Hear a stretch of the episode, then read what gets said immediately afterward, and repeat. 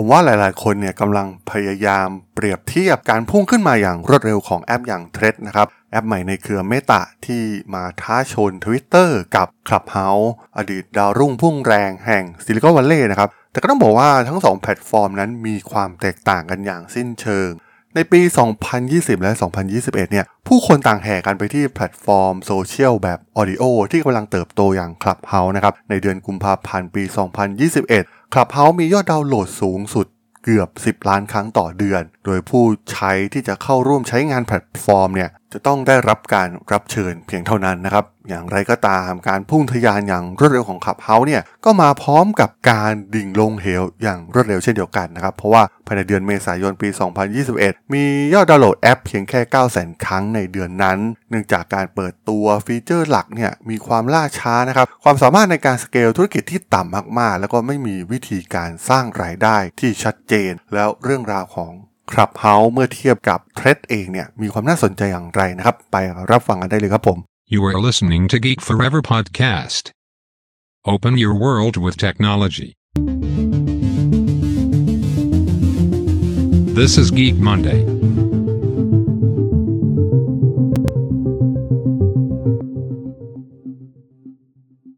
สวัสดีครับ ผมดนทลาดนจากดดนบล็อกนะครับ และนี่คือรายการเกมมันเดย์นะครับ รายการที่จะมายกตัวอย่าง case study ทางธุรกิจที่มีความน่าสนใจนะครับ ใน EP นี้มาพูดถึงแพลตฟอร์มที่เป็น case study ที่น่าสนใจนะครับ ที่พุ่งขึ้นมาอย่างรวดเร็วนะครับ แล้วก็ตกลงไปดิ่งลงเหวรวดเร็วเช่นเดียวกันนะครับ มันเป็นเคสตัวอย่างในการสร้างแพลตฟอร์มทางด้านโซเชียลซึ่งแพลตฟอร์มนั้นก็คือ Clubhouse นั่นเองนะครับ หลายๆคนเนี่ยก็พยายามมองว่า Threads เองเนี่ยมันจะมีจุดจบคล้ายๆ Clubhouse หรือไม่นะครับ มันก็เป็นคำถามที่น่าสนใจนะครับ ตอนนี้มันก็ยังไม่มีใครที่สามารถตอบได้นะครับ แต่ว่าก็ต้องบอกว่าทั้ง 2 แพลตฟอร์มเนี่ยมันมีความแตกต่างกันหลายๆ ด้านมากๆนะครับ ถ้าย้อนกลับไปในช่วงปี 2020 และ 2021 เนี่ย เราเห็นได้ว่าช่วงนั้นข่าวแรงมากๆนะครับ ผู้คนแห่ไปใช้แพลตฟอร์มโซเชียลมีเดียแบบ audio ที่กำลังเติบโตอย่าง Clubhouse นะครับ ในเดือนกุมภาพันธ์ปี 2021 เนี่ย Clubhouse มียอดดาวน์โหลดสูงสุดเกือบ 10 ล้านครั้งต่อเดือนนะครับ ซึ่งเป็นแพลตฟอร์มที่มีความ Exclusive ตอนนั้นใช้งานได้เพียงแค่ใน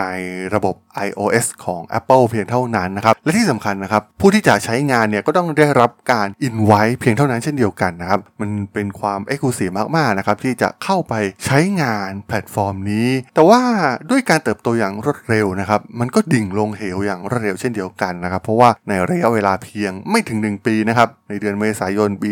2021 ยอดดาวน์โหลดเนี่ยเหลือเพียงแค่ 900,000 ครั้งในเดือนนั้นนะครับ ผู้คนต่างตั้งคำถามถึงอนาคตของแพลตฟอร์มโซเชียลแบบ audio ว่ามันจะสดใสได้เหมือนเคยหรือไม่ หรือว่ามันเป็นแค่กระแสเพียงชั่วคราว เพียงเท่านั้นนะครับ มันเป็นคำถามคล้ายๆ กับสิ่งที่กำลังเกิดขึ้นกับแอปอย่าง Threads ในตอนนี้นั่นเอง อย่างแรกก็คือคำถามที่ว่าทำไมแอปอย่าง Clubhouse ถึงประสบความสำเร็จขึ้นมาได้อย่างรวดเร็วนะครับ ส่วนแรกก็คือต้องเป็นเรื่องของการเข้าถึงคนดังนะครับหนึ่งในเหตุผลหลักที่ Clubhouse เนี่ยได้รับความนิยมจากผู้ใช้คือ การได้เข้าถึงคนดัง CEO และเหล่าผู้มีอิทธิพลทางความคิดหลายๆ คนได้อย่างง่ายดายนะครับอีลอนมัส CEO ของ Tesla เนี่ยได้โฆษณาแอปนี้บน Twitter นะครับ ซึ่งหลังจากที่อีลอนมัสเข้าไปใช้ Clubhouse เองเนี่ย Clubhouse ก็ได้กลายเป็นแอปที่มียอดดาวน์โหลดมากที่สุดของ Apple ในชั่วข้ามคืนนะครับ นับตั้งแต่ที่เขาโปรโมทแอป รายชื่อเซเลบผู้ประกอบการนักการเมืองเนี่ยพุ่งเข้าไปใช้งาน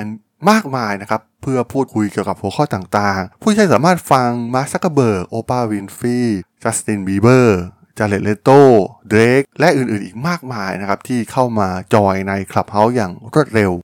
Clubhouse เนี่ยอนุญาตให้แฟนๆเนี่ยผู้ฟังมีปฏิสัมพันธ์กับคนดังที่พวกเขาชื่นชอบได้นะครับ สามารถถูกเชิญขึ้นเวทีเพื่อมาตอบโต้กับเหล่าคนดังเหล่านี้ได้นะครับ ซึ่งมันเป็นอะไรที่ไม่เคยปรากฏมาก่อนนะครับ ในแพลตฟอร์มทางด้านโซเชียลมีเดียส่วนที่ 2 ก็คือการให้บริการที่แตกต่างจากที่เคยมีมานะครับ เพราะว่า Clubhouse ในตอนเริ่มต้นเนี่ย จุดขายหลักของพวกเขาที่ทำให้แตกต่างจากโซเชียลมีเดียอื่นๆ ก็คือ ลักษณะเสียงแบบไลฟ์สดนั่นเองนะครับ มันเป็นพื้นที่สำหรับการพูดคุยแลกเปลี่ยนความคิดเห็นนะครับ โดยไม่มีสิ่งรบกวน ผู้ใช้ Clubhouse เนี่ยจะอยู่ในห้องที่แทบจะเหมือนเป็น VIP อยู่ในห้องนั้นเลยนะครับ เพราะว่าได้ยินเฉพาะคนสำคัญพูดเท่านั้น และรู้สึกใกล้ชิดมีส่วนร่วมมากกว่าแพลตฟอร์มโซเชียลมีเดียอื่นๆ 3 ก็คือมันเป็นแอปที่ Exclusive เพราะว่า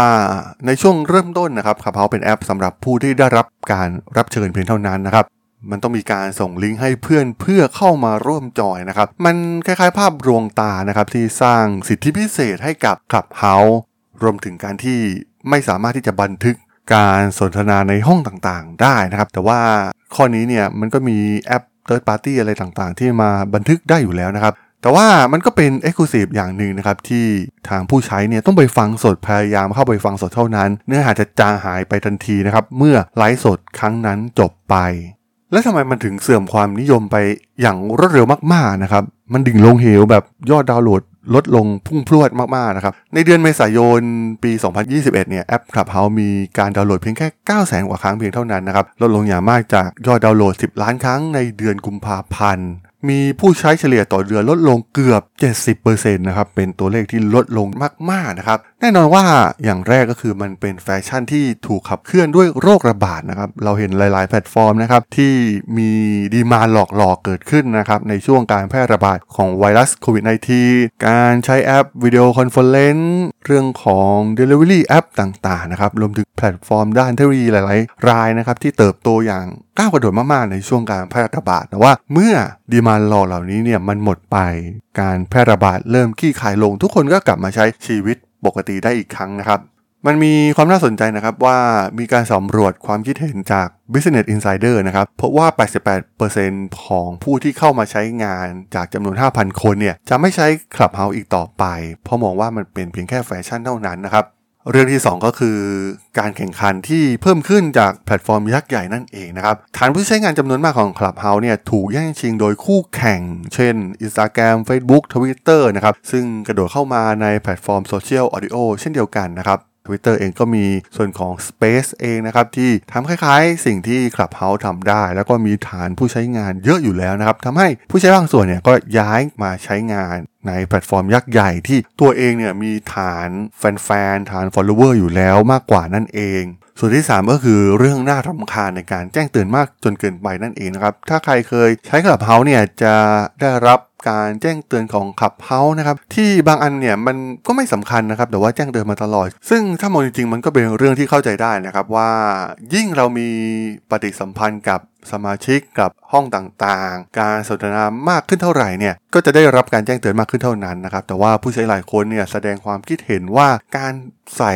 notification ต่างๆ มากเกินเนี่ยเป็นเรื่องน่ารำคาญนะครับ อีกข้อหนึ่งก็คือเรื่องของการสูญเสียความเป็นเอกสิทธิ์เฉพาะ ซึ่งตอนแรกเนี่ยก็อย่างที่กล่าวไปข้างต้นนะครับว่าต้องได้รับการรับเชิญเพียงเท่านั้น แถมยังใช้ได้เฉพาะ iOS ใน Apple เพียงเท่านั้นนะครับ หลายๆคนเนี่ยก็ต้องยอมไปซื้อมือถือ Apple มาเลยครับ ผมเนี่ยเป็นคนหนึ่งเลยนะครับ ไปซื้อมือถืออีกเครื่องนะครับที่เป็น Apple เพื่อมาทดลองใช้งาน Clubhouse นะครับ แต่ว่าสุดท้ายเมื่อสูญเสียสถานะเอกสิทธิ์พิเศษเหล่านี้ไปนะครับ เพราะว่าคนทั่วไปสามารถเข้ามาใช้งานได้ คนที่ใช้ Android เองก็เข้ามาใช้งานได้มีแอปพิเศษสำหรับ Android เอง ก็ทำให้เอกสิทธิ์เหล่านี้เนี่ยหมดไปนะครับ ก็คือมันไม่มีความ Exclusive อีกต่อไปแล้วนั่นเอง คนก็เริ่มหายไป รวมถึงปัญหาอีกหลายๆอย่างนะครับ ไม่ว่าจะเป็นเรื่องของครีเอเตอร์เองนะครับ มันก็ต้อง take เวลากับแอปตัวนี้มากนะครับ มันสูญเสียเวลาของพวกเขานะครับ แต่ว่ามันยังไม่มีโมเดลในการสร้างรายได้อย่างชัดเจนมากนักนะครับ ซึ่งเมื่อเทียบกับแพลตฟอร์มอื่นๆเนี่ย ดูเหมือนว่าพวกเขาจะมีโมเดลในการสร้างรายได้คุ้มค่ากับเวลาที่เสียไปมากกว่านะครับ มันต่างจาก Clubhouse ที่ตอนนั้นเนี่ย มันเป็นแอปน้องใหม่นะครับ แล้วก็ Developer รายไม่ใหญ่มาก ทุนก็ไม่ได้มากมายนะครับ ขนาดว่า core เทคโนโลยีเองของพวกเขาเนี่ย ก็ไม่ได้พัฒนาขึ้นมาเองนะครับ เขาพัฒนาเพียงแค่เทคโนโลยีกรอบของมันเพื่อมาต่อยอดเพียงเท่านั้นนะครับเทคโนโลยีในการ stream เสียงแบบสดๆเนี่ยก็ต้องไปพึ่งพา Third Party นะครับทำให้มีค่าใช้จ่ายเหล่านี้มากมายเช่นเดียวกันนะครับ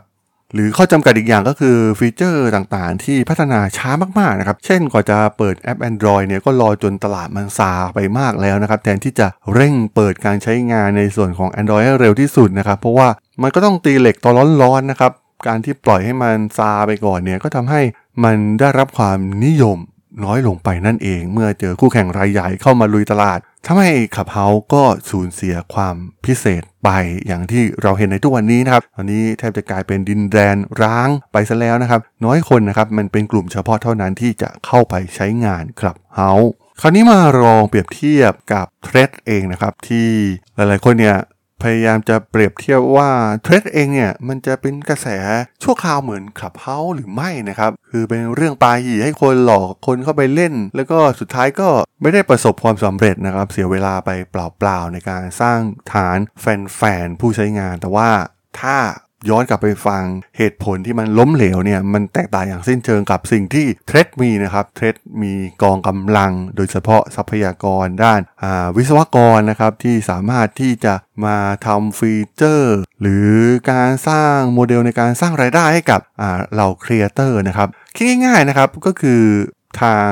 Threads เองเนี่ยก็ใช้โครงสร้างพื้นฐานคล้ายๆ กับสิ่งที่ Instagram มีและ Facebook มีนะครับ มันมีเคสที่เกิดขึ้นมาก่อนหน้านี้แล้วนะครับอินสตาแกรมช่วงแรกๆเนี่ยก็ไม่ได้ทำรายได้มากนะนะครับ แต่ว่าพอรวมเข้ากับ Facebook ใช้โครงสร้างพื้นฐานในการยิงโฆษณาในการสร้างรายได้ให้กับแพลตฟอร์มของ Facebook เนี่ยมันกลายเป็นว่ามันพลิกธุรกิจได้เลยนะครับ แบบอยู่ดีๆก็เงินเข้ามาเป็นพันล้านเหรียญสหรัฐได้อย่างรวดเร็วมากๆนะครับ ซึ่งแน่นอนนะครับการพลิกจุดนี้เนี่ยทาง Meta ทำได้ง่ายกว่าทาง Clubhouse เป็นอย่างมากนะครับ รวมถึงความ Exclusive ที่มันเชื่อมต่อกับ Instagram อยู่แล้วนะครับ ซึ่งก็ต้องบอกว่า Instagram เองเนี่ยเป็นแพลตฟอร์มโซเชียลมีเดียที่มีอิทธิพลสูงที่สุดนะครับ ถ้าเทียบกับแพลตฟอร์มโซเชียลมีเดียอื่นๆเนี่ยอินสตาแกรมเนี่ยถือว่าทรงอิทธิพลมากที่สุดนะครับ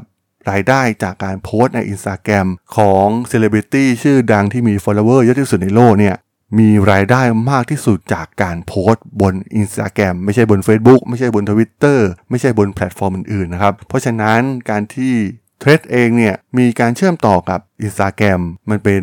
ความ Exclusive ที่ไม่มีแพลตฟอร์มไหนสามารถเลียนแบบได้นะครับแม้กระทั่งคู่แข่งของ Twitter รายอื่นๆ พวกเขาก็ไม่สามารถเติบโตได้อย่างรวดเร็วเหมือนสิ่งที่ Threads กำลังทำอยู่ในตอนนี้นะครับแม้ตอนนี้เนี่ยมันอาจจะ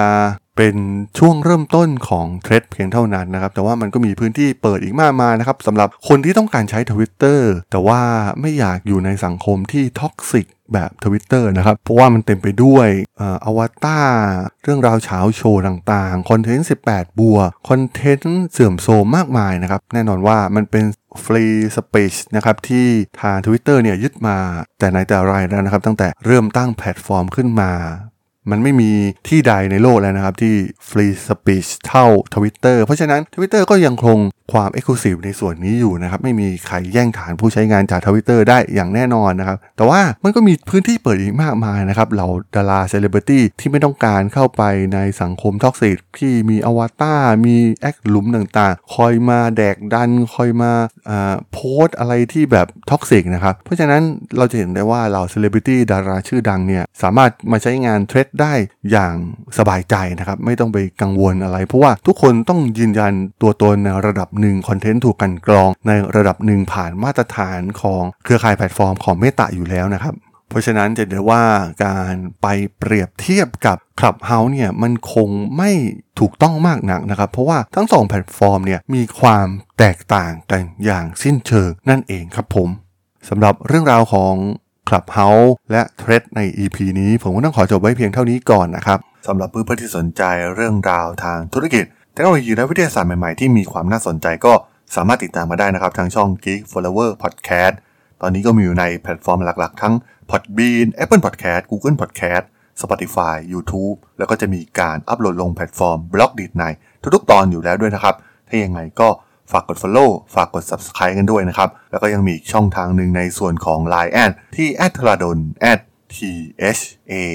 r a d h o l สามารถแอดเข้ามาพูดคุยกันได้นะครับ ผมก็จะส่งสาระดีๆ พอดแคสต์ดีๆ ให้ท่านเป็นประจำอยู่แล้วด้วยนะครับ